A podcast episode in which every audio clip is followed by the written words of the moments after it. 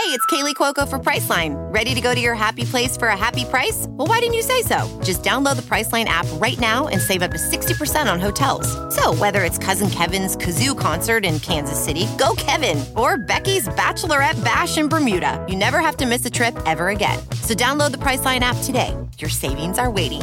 Go to your happy place for a happy price.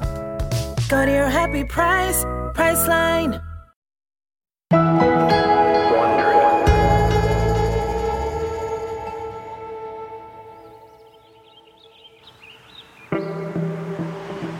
Für Brad Taylor hat der Tag nicht gut angefangen. Der Vorsitzende des Twitter-Aufsichtsrats hat gerade mit CEO Parag Agrawal telefoniert. Der hatte vor ein paar Minuten mehrere Nachrichten von Elon Musk bekommen. Jetzt ist er in Panik. Musk lehnt den Sitz im Aufsichtsrat ab. Stattdessen will er das Unternehmen komplett übernehmen und privatisieren. Noch vor zwei Wochen hatten die drei zusammen zu Abend gegessen und es schien alles reibungslos zu laufen. Red Taylor muss dringend mit Musk sprechen. Er schreibt ihm, Parok hat mich gerade angerufen und erzählt, dass ihr geschrieben habt. Können wir reden?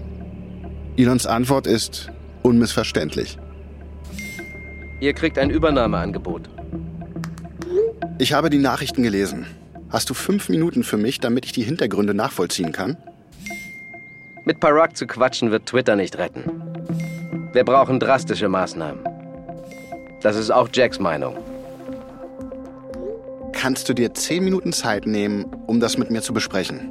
Doch Musk lässt ihn abblitzen. Ich muss gleich weg. Lass uns morgen reden. Es vergehen vier Tage, bis Brett Taylor wieder etwas von Musk hört. Er meldet sich nicht per Nachricht oder Anruf. Nein, Elon Musk macht Nägel mit Köpfen. Mit einer Anmeldung bei der US-Börsenaufsicht SEC.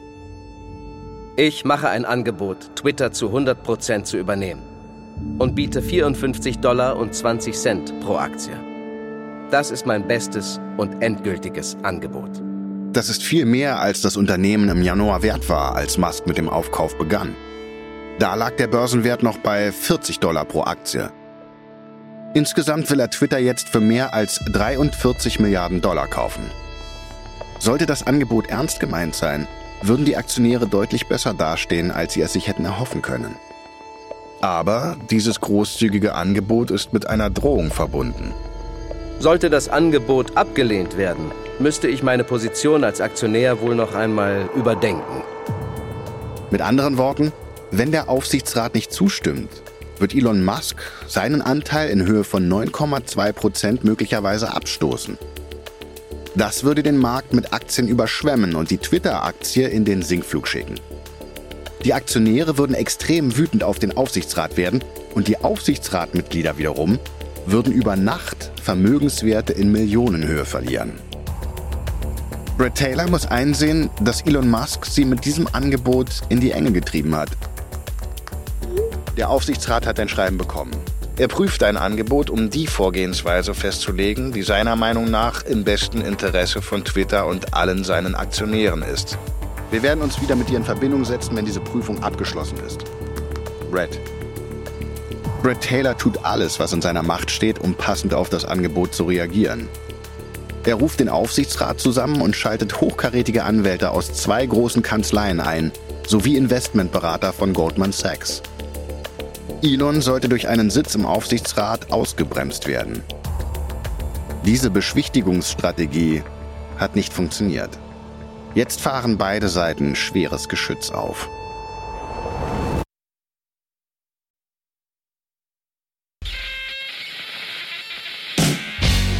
Ich bin Mark Ben Puch, der Host von Kampf der Unternehmen.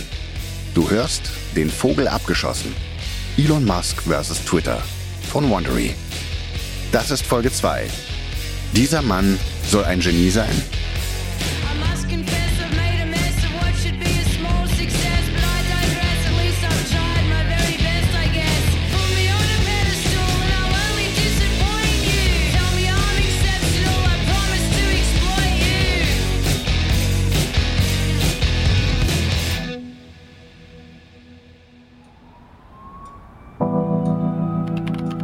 Die Stadt New York kommt am Morgen des 14. Aprils gerade erst in die Gänge.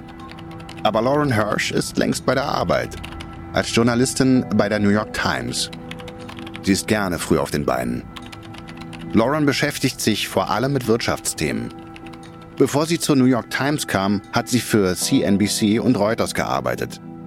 Und bis vor kurzem hat sie sich für Elon Musk nicht besonders interessiert.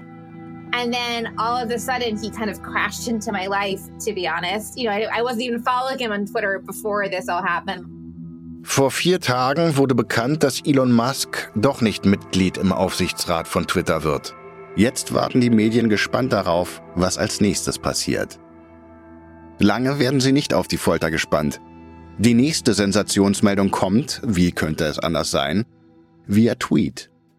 Elon Musk schreibt, Ich habe ein Angebot vorgelegt. der Tweet enthält auch einen Link zu den Unterlagen, die Musk bei der Börsenaufsicht SEC eingereicht hat. Lauren klickt sofort darauf und kann nicht glauben, was sie da liest. Elon Musk will Twitter kaufen. Everything about the offer was surprising. The fact that it came from nowhere, the fact that it had zero financing, and there was no plan. Eine große Überraschung, die Fragezeichen hinterlässt. Niemand weiß, warum Musk Twitter kaufen will und was er damit vorhat. Lauren schickt ihrem Redakteur nur drei Buchstaben.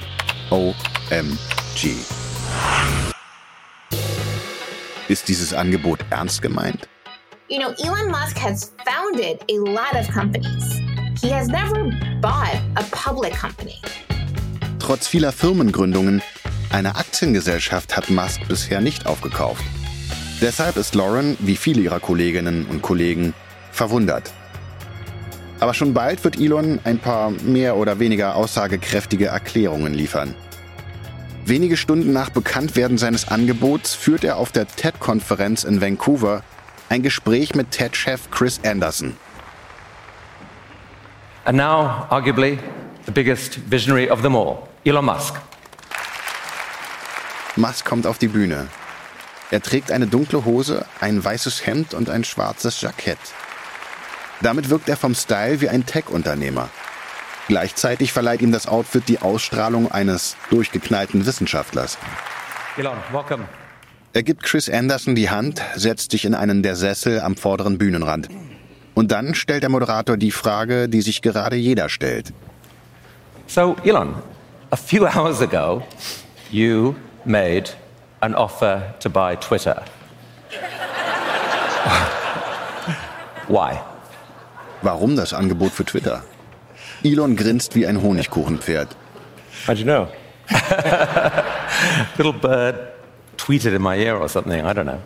Chris Anderson lässt nicht locker. Er stellt die Frage nochmal. Why, why make that offer?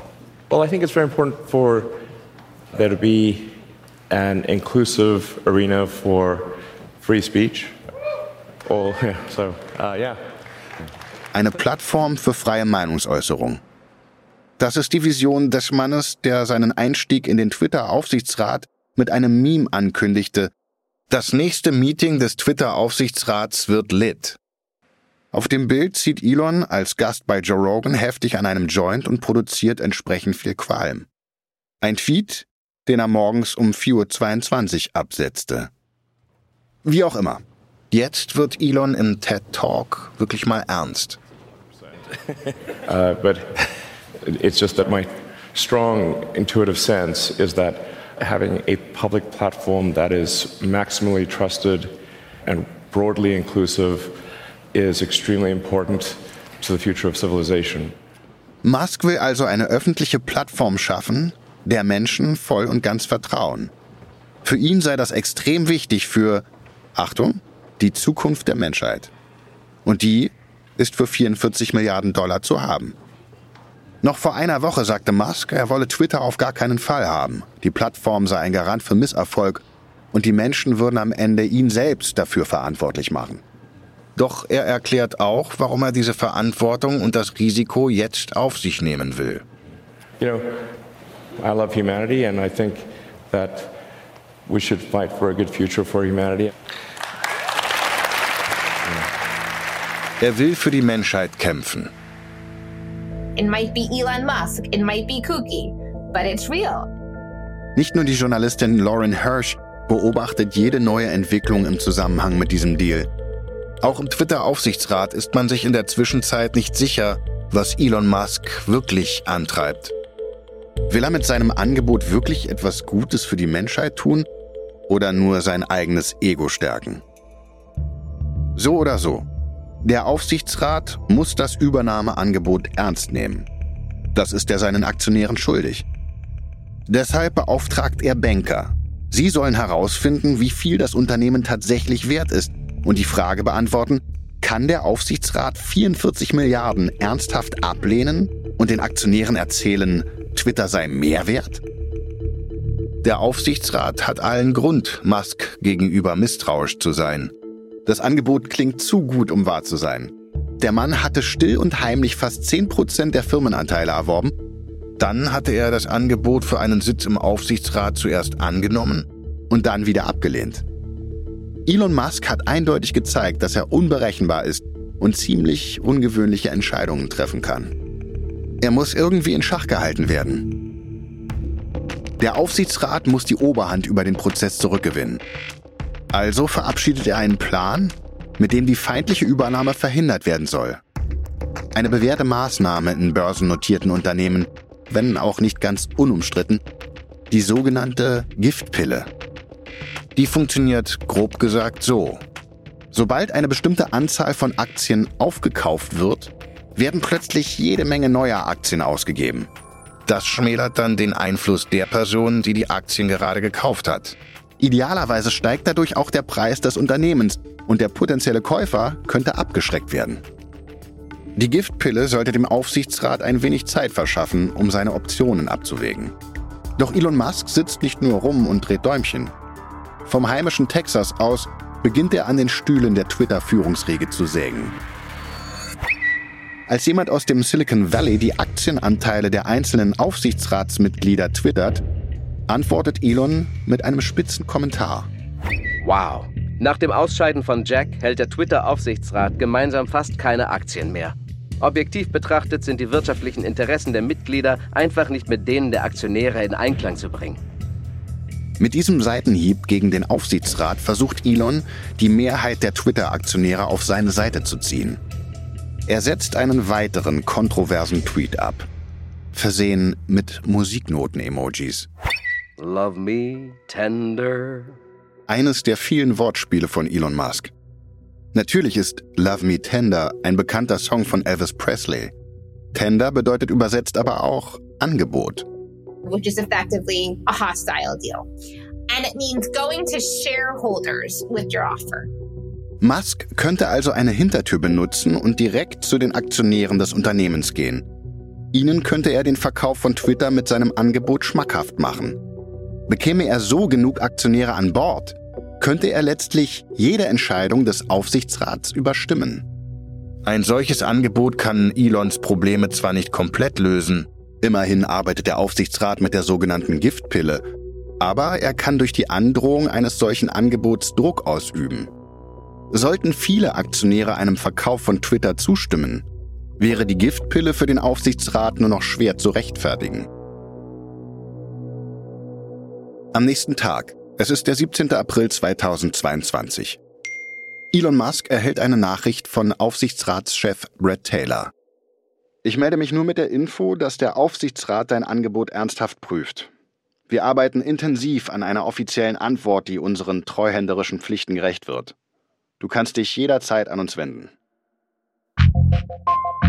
Elon bestätigt den Erhalt der Nachricht mit einem Like. Er weiß, dass er im Vorteil ist. Durch sein hohes Angebot zwingt er den Aufsichtsrat regelrecht an ihn zu verkaufen. Er weiß, dass die Banker, die Twitter engagiert hat, genau dazu raten werden. Aber das führt ihn auch zu der nächsten Herausforderung. Woher soll er 44 Milliarden Dollar nehmen? Ja, er ist einer der reichsten Männer der Welt, etwa 200 Milliarden Dollar schwer. Aber das meiste davon steckt in Tesla-Aktien und anderen Vermögenswerten. Er hat so viel Geld nicht auf der hohen Kante. Und er hat sein Angebot so zügig gemacht, dass er noch keine Banken oder andere Investoren gefunden hatte, die das finanzieren würden. Er muss 44 Milliarden Dollar auftreiben. Und zwar schnell. Elon wendet sich an Larry Ellison, den Gründer des Softwareunternehmens Oracle. Viertreichster Mensch der Welt. Interesse an einer Beteiligung an der Übernahme von Twitter? Ja, klar. Es folgt ein Daumen hoch Emoji. Cool. Wie viel Dollar ungefähr? Eine Milliarde? Oder was immer du empfiehlst. Eine Milliarde. Einfach so. Elon sucht auch nach Leuten, die Twitter mit ihm zusammenführen wollen. Einer davon ist der Risikokapitalanleger Jason Calacanis. Willst du strategischer Berater von Twitter werden, wenn das Ganze zu einem erfolgreichen Abschluss kommt? Vorstandsmitglied oder Berater, was auch immer. Ich bin an deiner Seite. Einige Freunde schlagen nun neue CEOs vor.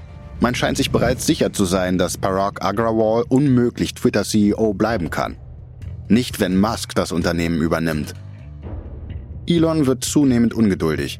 Er will das Geschäft jetzt endlich abschließen. Sein Angebot ist ohnehin schon sehr gut. Aber nun kommt er mit einem Vorschlag, den der Aufsichtsrat wirklich nicht ablehnen kann. Elon Musk said, I want this deal by tomorrow. And in order to make that happen, I won't do any due diligence. Elon Musk will keine Due Diligence. Eine Due Diligence-Prüfung, das ist vergleichbar mit einer gründlichen Hausbesichtigung, bevor man ein Haus kauft. Ein Haus im Wert von 44 Milliarden Dollar. Darauf möchte Musk einfach verzichten. That's effectively never done, certainly not for a $44 billion deal. Der Aufsichtsrat war bereits zu einem Schluss gekommen. Elon hatte den Wert des Unternehmens zu hoch angesetzt. Es war unwahrscheinlich, dass jemand ein besseres Angebot machen würde. Und jetzt sollte es keine Due Diligence-Prüfung geben? The board, which was already kind of planning to hand it over to Elon for 44 billion, said, "Sure, I guess we could do that if you really want." Vier Tage später ist der Deal unter Dach und Fach. In sechs Monaten, Ende Oktober, wird Twitter offiziell den Eigentümer wechseln. Brad Taylor twittert die News. Der Twitter-Aufsichtsrat hat mit Elon Musk eine Einigung erzielt. Musk hat gewonnen. Twitter gehört ihm.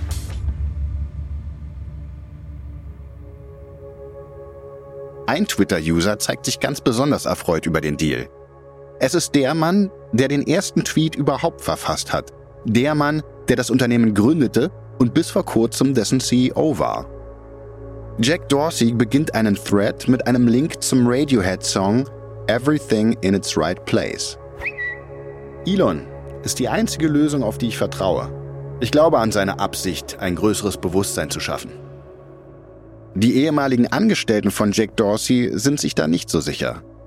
Im firmeninternen Chat verbreitet sich die Nachricht von Elons Übernahme wie ein Lauffeuer. Softwareentwicklerin Sasha Solomon arbeitet gerade im Homeoffice in Portland, Oregon, als sie die Nachricht bekommt. Ihr wird sofort flau im Magen. Sascha liebt ihren Job. Nicht zuletzt, weil ihr die Unternehmenskultur bei Twitter so gut gefällt. There were very few assholes. It was like we had an asshole filter at Twitter. Elons Tweets nachzuurteilen, scheint er sich diese Unternehmenskultur nicht zu eigen zu machen. It just seems like he he really wants to be liked by people and so he'll kind of tweet anything. Einiges, was er von sich gibt, abfällige transfeindliche Äußerungen, die er auf der Plattform verbreitet, lassen Sascha befürchten, dass Twitter schon bald unter der Verantwortung eines, Zitat, Arschlochs stehen wird. Sascha und andere Twitter-Beschäftigte haben Einzelheiten über den Verkauf auf gleichem Weg erfahren wie alle anderen.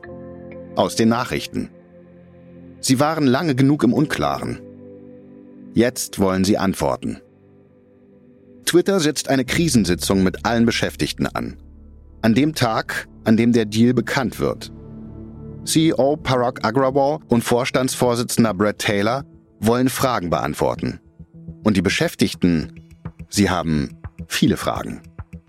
Parag, can you clarify if there will be layoffs or not? There are no plans for any layoffs uh, this time. Keine Kündigungen. Erstmal. Auch weitere Fragen der Beschäftigten werden ausweichend beantwortet. Ob Twitter beispielsweise mit anderen Firmen von Elon fusionieren wird und was nach der Übernahme genau passiert. Die Antworten von Taylor und Agrawal sind ziemlich dürftig. Es stellt sich heraus, dass sie auch nicht viel mehr über Musks Pläne wissen als alle anderen. Parag Agrawal verspricht den Beschäftigten aber, dass sie Gelegenheit für weitere Fragen bekommen. Er werde dafür sorgen, dass Elon bald kommt und mit ihnen spricht. Aber noch nicht jetzt. Keine zwei Wochen nach der erfolgreichen Unterzeichnung des Übernahmevertrags muss Elon erkennen, dass er möglicherweise ein Problem hat.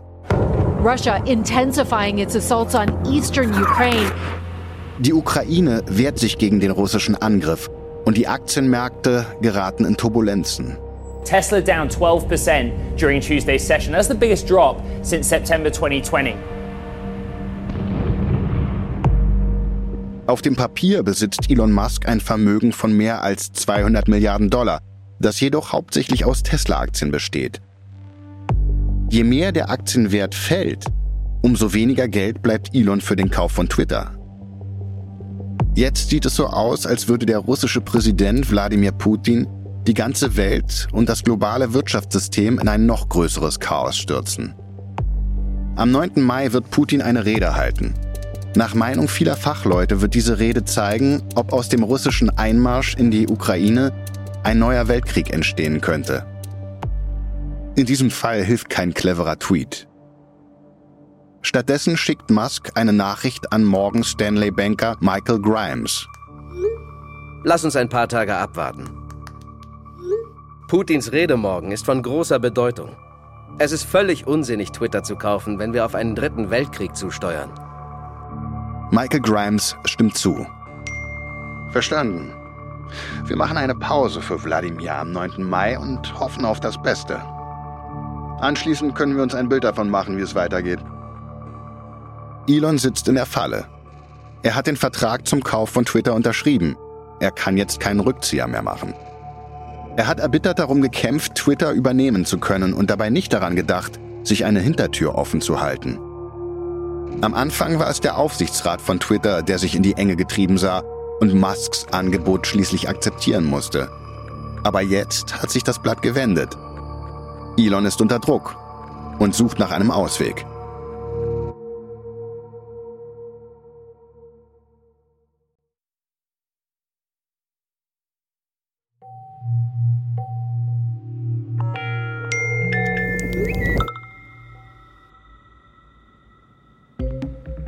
Elon Musk sitzt in einer Falle, in die er sich selbst hineinmanövriert hat. Er selbst hatte vorgeschlagen, auf eine Due Diligence-Prüfung zu verzichten. Mit anderen Worten, selbst wenn er Einwände gegen Twitter haben sollte, kann er nicht einfach aussteigen.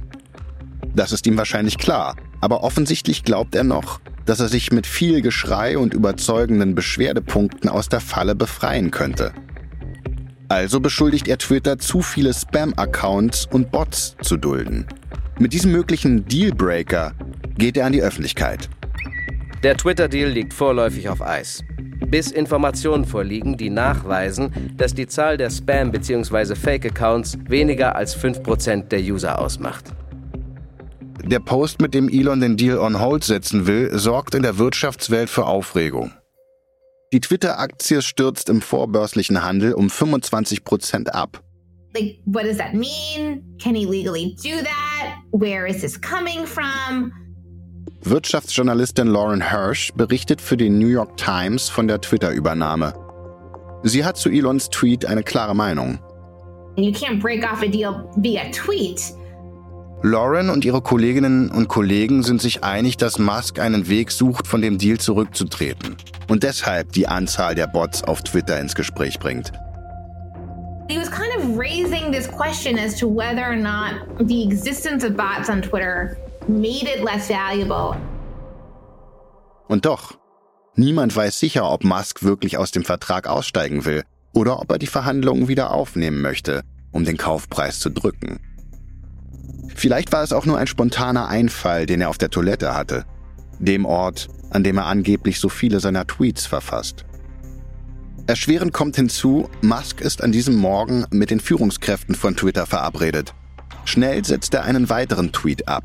Vermutlich um den unruhigen Börsenmarkt und seine besorgten Anwälte zu beruhigen. Und um klarzustellen, dass er immer noch an dem Geschäft festhält. Die Twitter-Aktie erholt sich. Aber die Achterbahnfahrt hat gerade erst angefangen. Elon stichelt weiter. Er wirft Twitter vor, die Spam-Erkennung zu vernachlässigen. Er versucht, die Börsenaufsichtsbehörde dazu zu bringen, die juristischen Details zu untersuchen. Er deutet an, dass er die Sperrung des Accounts von Donald Trump aufheben werde. Er behauptet ohne Beweise, dass bis zu 90 Prozent der Twitter-Accounts Fakes sein könnten. Es wirkt alles so, als würde Elon Musk die Reifen eines Autos aufschlitzen, mit dem er gleich losfahren will.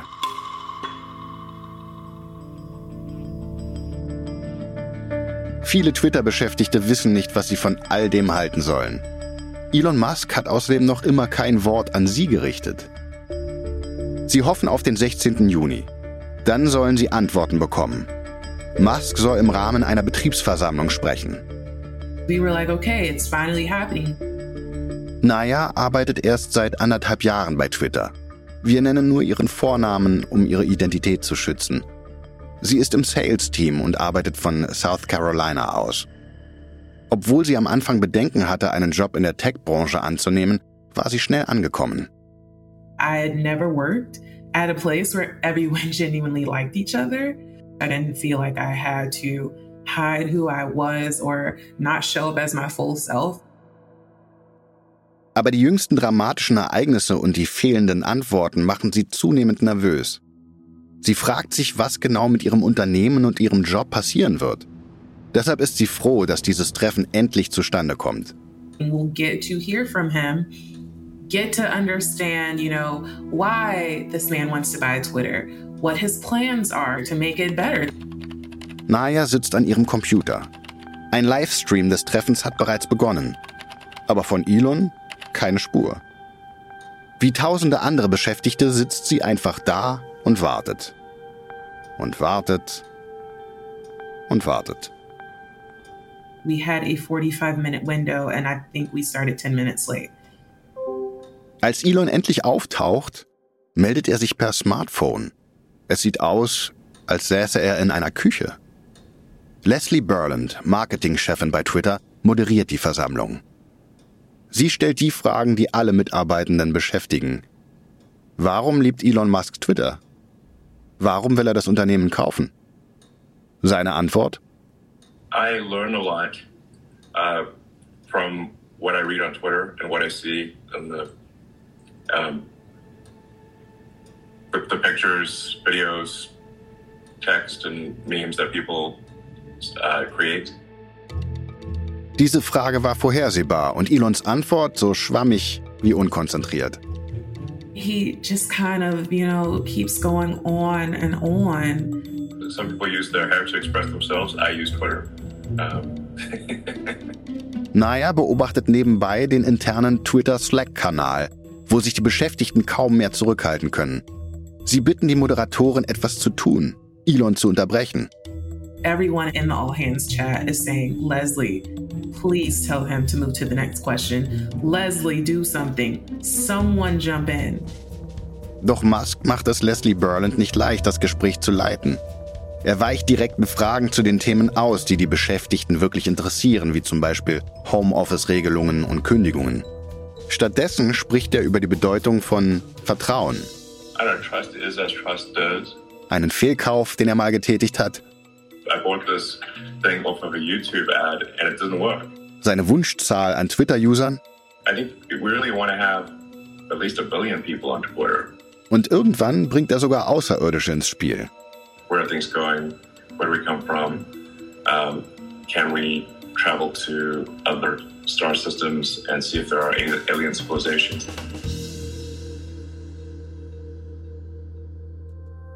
Die Mitarbeitenden sind verwirrt. I do remember people just being like, what the f- What is going on? Und Nayas Motivation ist inzwischen am Tiefpunkt. That was the moment where I was just like, I am supposed to believe this man is a genius. Genau diese Frage stellt sie im firmeninternen Slack-Kanal. Ich soll also glauben, dass dieser Mann ein Genie ist? Es ist zwar eine sarkastische Frage, aber sie ist mit vielen Emotionen verbunden. Naya arbeitet gerne bei Twitter. Sie schätzt die Unternehmenskultur, doch jetzt fühlt sie sich von den Führungskräften und dem Aufsichtsrat verraten. We would ask Parag why him, why did you guys move along with this in a matter of weeks? Kaum einen Monat später muss sich auch der Twitter-Aufsichtsrat viele Fragen stellen. We start getting phone calls and texts from sources being like, so Elon just walked into the building and he's carrying a sink. Elon Musk taucht mit einem Waschbecken in der Hand im Twitter-Büro auf. Die Übernahme hat begonnen. Aber dazu mehr in der nächsten Folge von Den Vogel abgeschossen. Elon Musk vs. Twitter.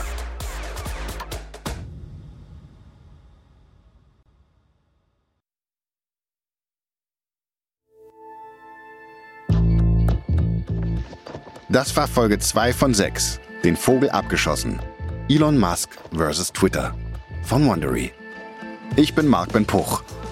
Weitere Stimmen sind Aline Staskowiak und Konstantin Lindhorst. Elon Musk vs. Twitter ist eine Produktion von Studio J für Wondery. Der Podcast basiert auf dem amerikanischen Wondery-Podcast Flipping the Bird. Elon vs. Twitter. Austin Reckless hat diese Geschichte geschrieben. Berater ist Bloomberg-Journalist Kurt Wagner, Autor des bald erscheinenden Buches Twitter und Elon Musk. In dieser Folge hast du News-Ausschnitte von Bloomberg und NBC gehört.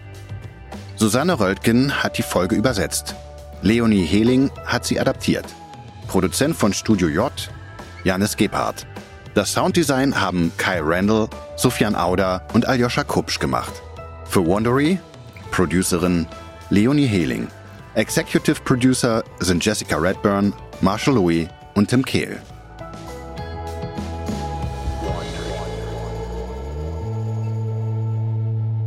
Übrigens, wir haben auch Elon Musk um ein Interview gebeten. Er hat auf unsere Anfrage nicht reagiert.